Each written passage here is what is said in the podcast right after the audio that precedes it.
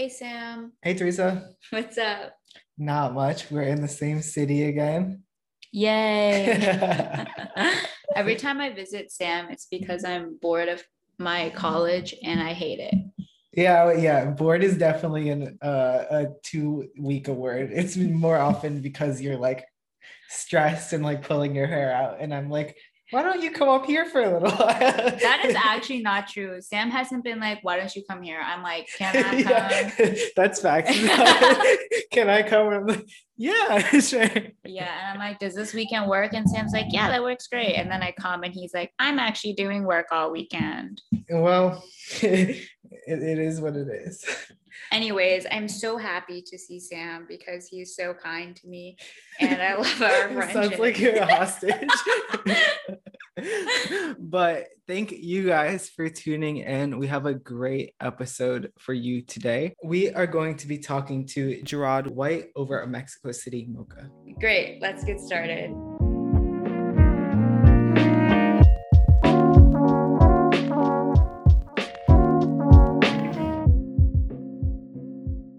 So today we have a Mexico City mocha from um, Dear Mama Coffee Bar, which is located in Morningside Heights. Although I do not live in Morningside Heights, I'm a frequent visitor of the area. As we discussed. Yo, chill. Um, and um, they recently put out the Mexico City Mocha, which is oat milk, chili infused chocolate, cayenne, and agave for listeners who want to make this drink at home. It literally tastes like spicy, creamy, caffeinated heaven. Yeah, yeah, yeah. It's like hot chocolate, but with a little bit of coffee in there. But the coffee isn't like, I don't like coffee drinks that try to not be coffee drinks to the point where it's like obnoxious. You can still taste the coffee. It tastes like a mocha, but it has like that little extra flavor in there. So even if you're not interested in going to Dear Mama, definitely that chili infused chocolate uh, changes the game, I think. Game changer. And I usually don't even like sweet drinks, but this isn't even sweet. It just feels like a caffeinated, like warm treat. Definitely. Definitely. But, anyways, today we are super excited to be interviewing Gerard White, who is a artist that um, you know experiments with a bunch of different mediums. Yeah. Um, whether it's drawing or photography. Um, who knows what is in store for his mediums in the future? yeah. Um, and definitely was drawn to his work because of the wide variety of emotions you can see in what he does. And because he's an artist who um, is very dedicated to the craft of like getting in touch with people who want to buy his work like really is on the grind of making prints delivering prints um, and doing all of that. So we wanted to ask him about his process and about how the last year has really shaped his art in general. Yeah um, and also, Sam has four of his prints behind us on the wall right now, um, which is super cool. And everybody should go buy his work. Um, but with that, should we call him up right now? Yeah, let's call him up. Hi. Hi. How are y'all? Good. Good. How are you? Doing all right. Doing all right. Thank you so much for being with us today. We're really excited to talk to you a bit about your work. Yeah, no doubt. Thanks for having me. Excited to talk about my work. Can you just first tell us like where you're based, kind of give the listeners um, a description of the vibe of the work that you generally create? Uh, yeah, sure. So right now I'm based in Brooklyn, New York, and I would describe my work as dark but tender, like brooding, but like also kind of uh emotional. It looks a bit scatterbrained, but 99% of it is intentional. So looks like it's an organized mess. Let's put it that way. um, no, definitely. And also, we just kind of wanted to start with just about like how you first got into, I guess, creating art and finding this specific style that you describe it as. Word. Um, so I've pretty much just been drawing like my whole life. Like I don't have memories where I'm not drawing. So I guess it's more so like something I did for my health and how I landed on the specific style that I make now that I've been introducing to people. Um, it was kind of like a visual diary that I was working with. And I think my work tends to reflect how I am as a person. So, like, I kind of made it personal, but personal in a way that wasn't too exposing, I guess. You know, get a get a get an idea of uh what I'm like without spilling my beans. You know what I mean? Yeah, and do you still feel like like when I look at your work, I kind of feel the beans being spilled. Like I definitely feel like I do get a look into that. I that definitely emotions. Um, do you feel mm-hmm. like as you've like grown as an artist, you're beginning to show more of that in your work? Yeah, I think it um has to do with just how my life is going. You know, my my work will reflect where I'm at in life, and I think I'm at a point where I'm comfortable sharing my emotions with people because I realized people are more alike than what we uh give off you know what i mean? Like i feel like people can connect with whatever emotion you put out there as long as it's genuine. It can really touch people's lives and like i try to live by that um generally you know like being like a healthy amount of um emotionally vulnerable with people just so like you know everyone wants their humanity recognized on some which level. So i think my work being emotional has to do with like that philosophy that i've been following. Mm. mm-hmm. and i guess you know throughout the pandemic over the last year um, has that like philosophy evolved? Um, and if yes like how does your how is your art or the way you approach it changed in the last year if it has yeah i mean it's inevitable you know my life changed with the pandemic so i think it um I guess because I work in healthcare, I'm already doing like a public service and I want to follow healthcare as um you know part of my life and career so um i think that philosophy of like being like vulnerable with people. It was a bit strenuous i will say. I had to like dial back a lot of what i was willing to give people just because of the nature of everything that's been happening. So i think it definitely strengthened in a way. Like i was very refined in how i wanted to approach life i guess because kind of I feel like a lot of people went into survival mode. So I think this is my survival mode, like reaching out to people, building community, and all I got is what I think and what I feel. So I try to give that to people and give it to the right people, and it bounces back. So, you know, I think this this situation lit a fire under my ass more than anything. Definitely. And you kind of brought up part of the reason that we were interested in talking to you because I know that you do work in healthcare and you're pretty passionate about what you do, but you also like seem equally passionate about the art that you do and the way mm-hmm. that you go about promoting it. So I was wondering um first just how do you find that balance between like pursuing your art seriously and like working a job that you care about? Um I think I balance it in a way that professionally, I wanted to do something that fulfilled me on some level. And I'm very much uh, an empathetic person. I like helping people, making the world a little bit of a better place, place there. So I think, and part of the way that I balance is I use my paycheck from healthcare to fund my creative endeavors and, you know, kind of like spend money to make money, you know, instead of like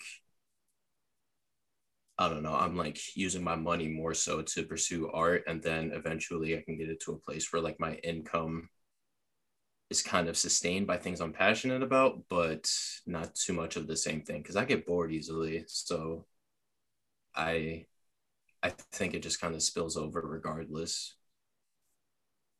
And when you first started, you know, sort of monetizing off of your art and selling prints, um, mm-hmm what were some of the big, biggest challenges you faced if you did face challenges? Um, getting over myself, I will say.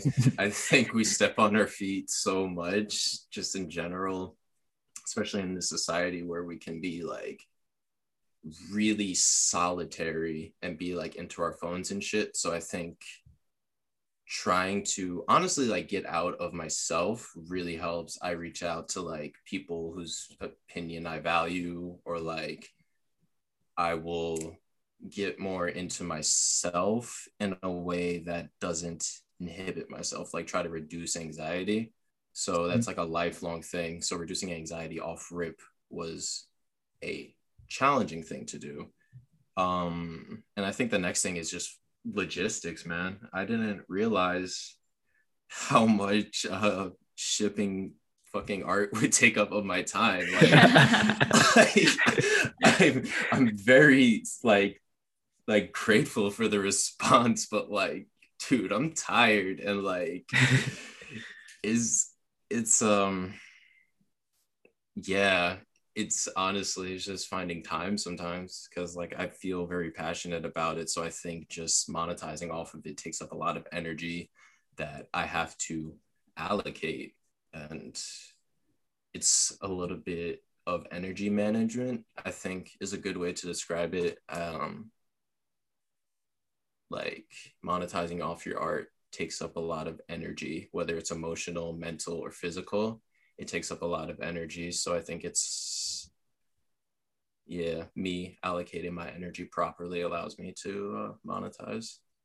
Yeah um and i think that's kind of an interesting thing you brought up about how like it's good to have more orders but then there's like a lot more work to do. And i was wondering mm-hmm. how do you how do you think about building up and this could go for like artists in any field but how do you think about building up those like networks and like really letting people know about your art early on?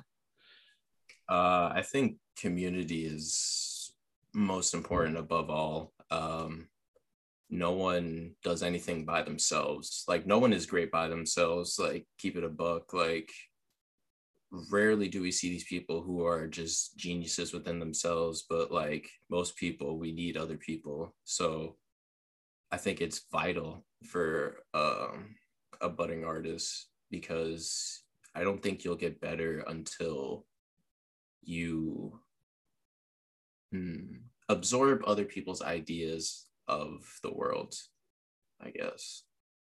Damn that's an interesting question um, and also, I guess, like, you know, with the pandemic and like not being able to interact and see people as much, I guess, like, how have you found art or an art community or like community or interacting with other people um, in this like weird, you know, virtual ish time that we live in?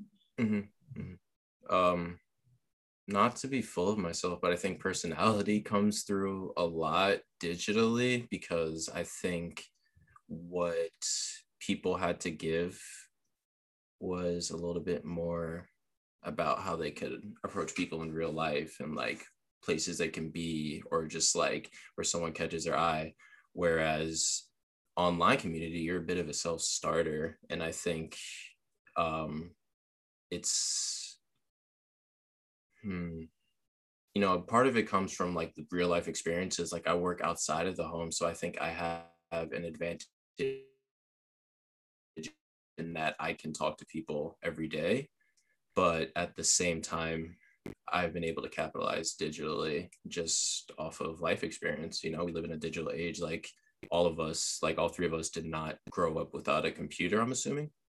You know, so so I'm like thinking, you know, we got to use what we already know. And I think if you are good at adapting, you will use what you already know. That's like you know you haven't been in a part of like such a deep online community since you're like 16 17 but then when that comes back and you can tap into that i think it uh really has benefited the people who are like-minded in that way yeah that's a super interesting thing because i've never thought of like digital as like being an advantage in that way but i definitely can see what you're saying um mm.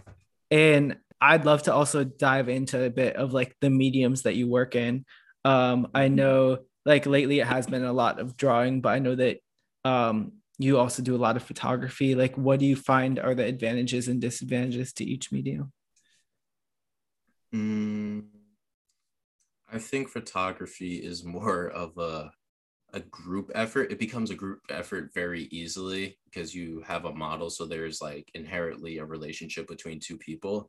So I think doing photography work on your own is very challenging. It's very challenging, I feel like, to make a photo interesting without a human subject because that's what really attracts people to photography. So I think just because I'm a solitary person for the most part, it's uh it's weird to have such like a deep relationship with a person artistically.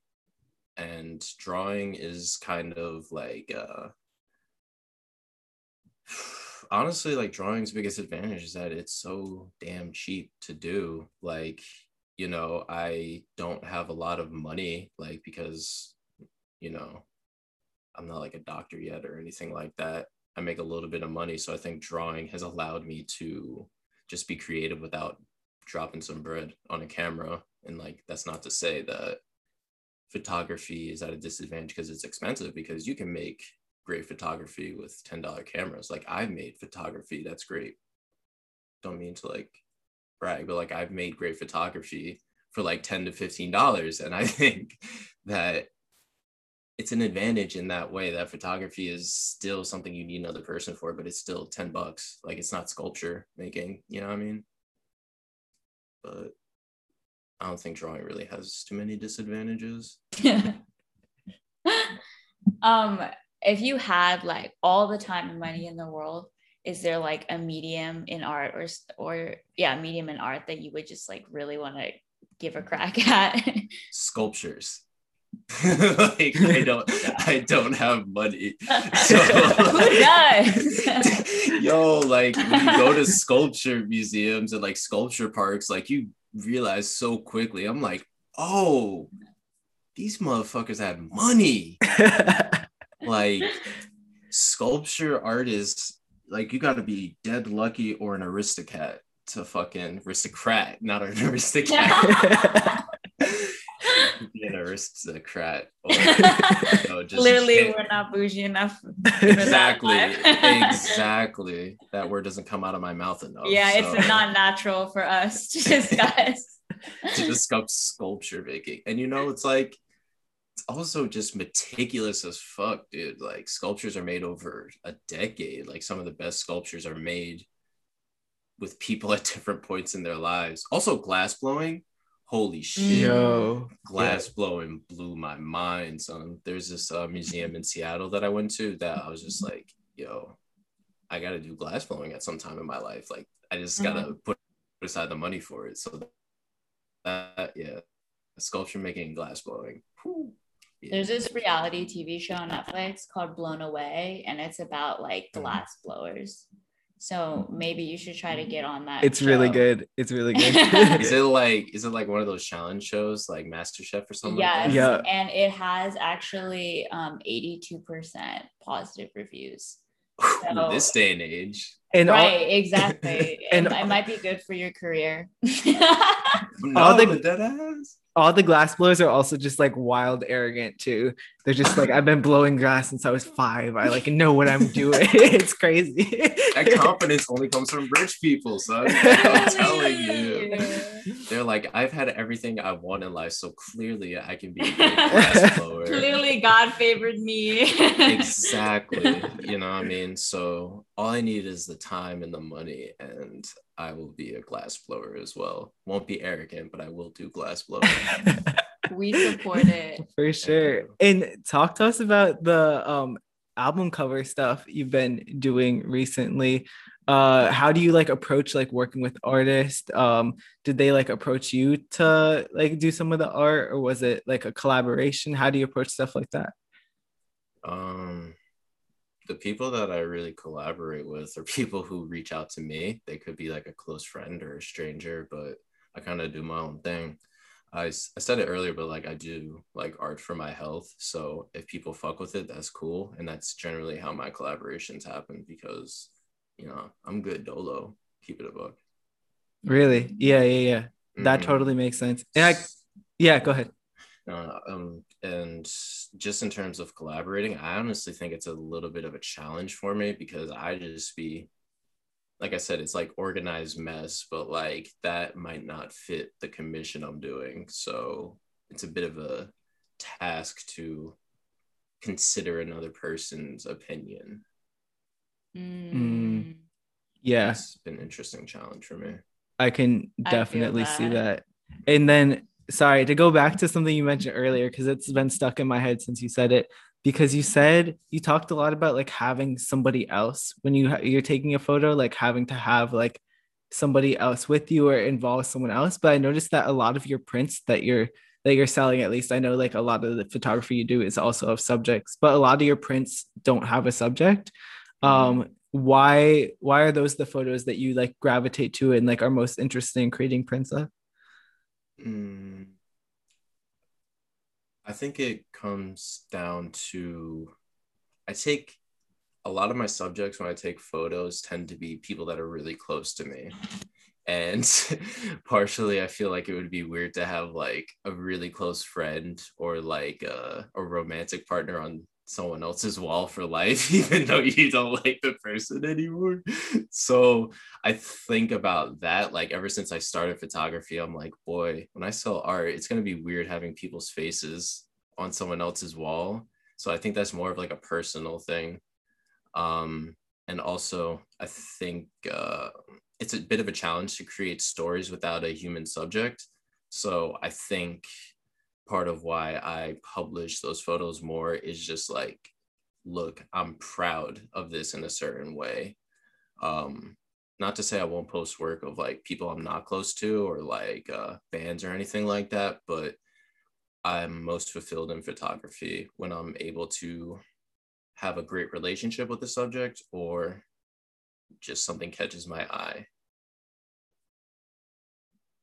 Yeah, I always thought it was like kind of weird with photography, just like, yeah, someone random is like hanging in your house. exactly. It's like watching you sleep low key. exactly, yo. It's one thing if it's like a like a poster or something like that, you know, of like the artist. Like it's like um a bit of an admiration in a way, but then like you could have someone's like uncle on your wall right. for life. Like that's someone's son. exactly who just happened to be there at like the exact Right. right, time. Like Yeah. you take a picture at like a family party and then like it's on a stranger's wall. yeah. It's nutty, dude. So, do you like do you think about the titles of your pieces really intentionally or is it just something that you just feel is like right and you just kind of like slap it on?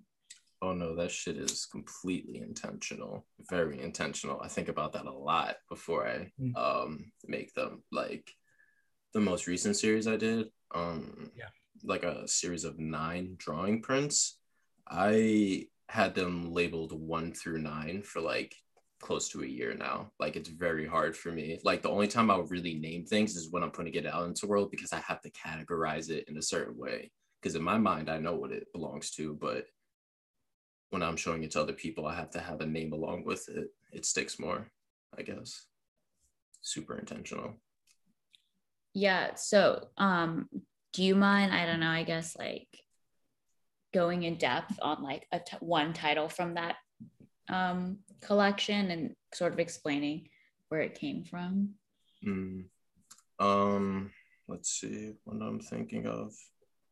Oh, Circle of Swamp, that title.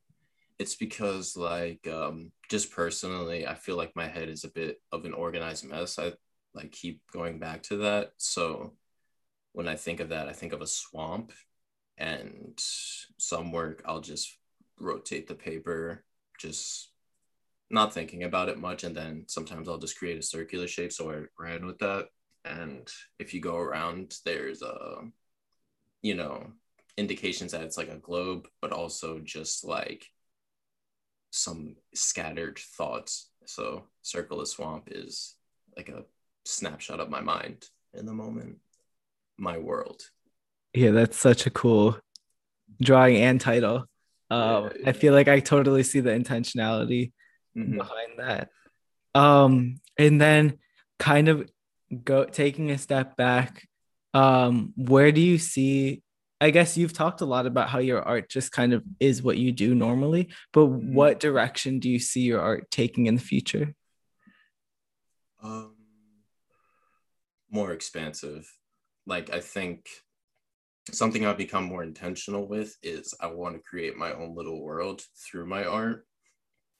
So I think the more mediums I do, the more I can create my own little world. And then when I'm like 80, I can do a big ass retrospective and it could just go for like 10 mediums long and all of it's gonna be fire. Like I'm gonna like get a tufting gun one day, real shit, and make rugs. So that'll be on the way when I'm like 35. Um, so yeah. Yo, what's the next medium? What's the, the next medium? The next medium is about to be pottery. Yeah, pottery. I, have been talking about this a lot, yo. I've been wanting to make pottery for mad long. I want to make my own ashtray. I want to make um just little cute little things to put around the house. A cute little bowl, cute little cup. Yeah. Exactly. The one to put like fruit in that everyone right. has. Mm-hmm, mm-hmm. And, and I'm gonna like, where did you get that? And you'll be like, I made it. Thank you. Right here, baby. Right. I'm showing right. my hands. I'm showing my hands. my two go. hands. I don't know where this came from. These, these strong hands. So yeah, pottery is probably on the way. I found out there's a studio close to my girl's house, so I'm gonna hit that up. As you should. Mm-hmm. Um, and then also, I guess like looking at um, you know, the paintings from the Crushed Grapes collection. Mm-hmm. You um, like for example, for White Flood Mm-hmm. It kind of seems like something that like I would make if I was like really going through it one night. Um, mm-hmm. like, do you make that all in one go, or do you like revisit your art and add to it um, from time to time, or does it just all come in one sitting? Um, really depends. Um, I think that one was White Flood. Yeah, I drew the skeleton first or I guess whatever that body first, and then I remember one night, I, I think it was one of the debate nights back in spring, and I was just like, holy shit, the world's gonna end, dude. Like, what the fuck are we doing?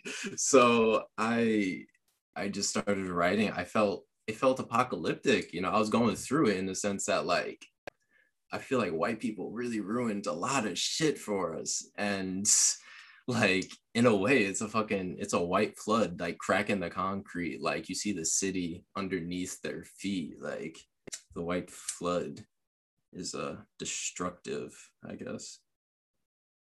So that one comes back into two parts because it just like um two elements of what i felt at random times because some of it is just sketchbook shit that i just use as a diary so I guess that was a diary for like a week straight. And then sometimes it's a diary of one drunken night, one drunken stormy night. You know what I mean? Yeah. So, no, that's a beautiful way of putting it. And I feel like that offered so much more insight into the piece. Yeah, I didn't know white flood meant literal white people. there were white people flooding. You know what I mean? The, the wasp, the British Empire flooded the world, and this is what we get. yeah. Literally tragic. Tragic. Um mm-hmm. and yeah, I think that's pretty much all the questions we have for you. But I was wondering what has been inspiring you lately?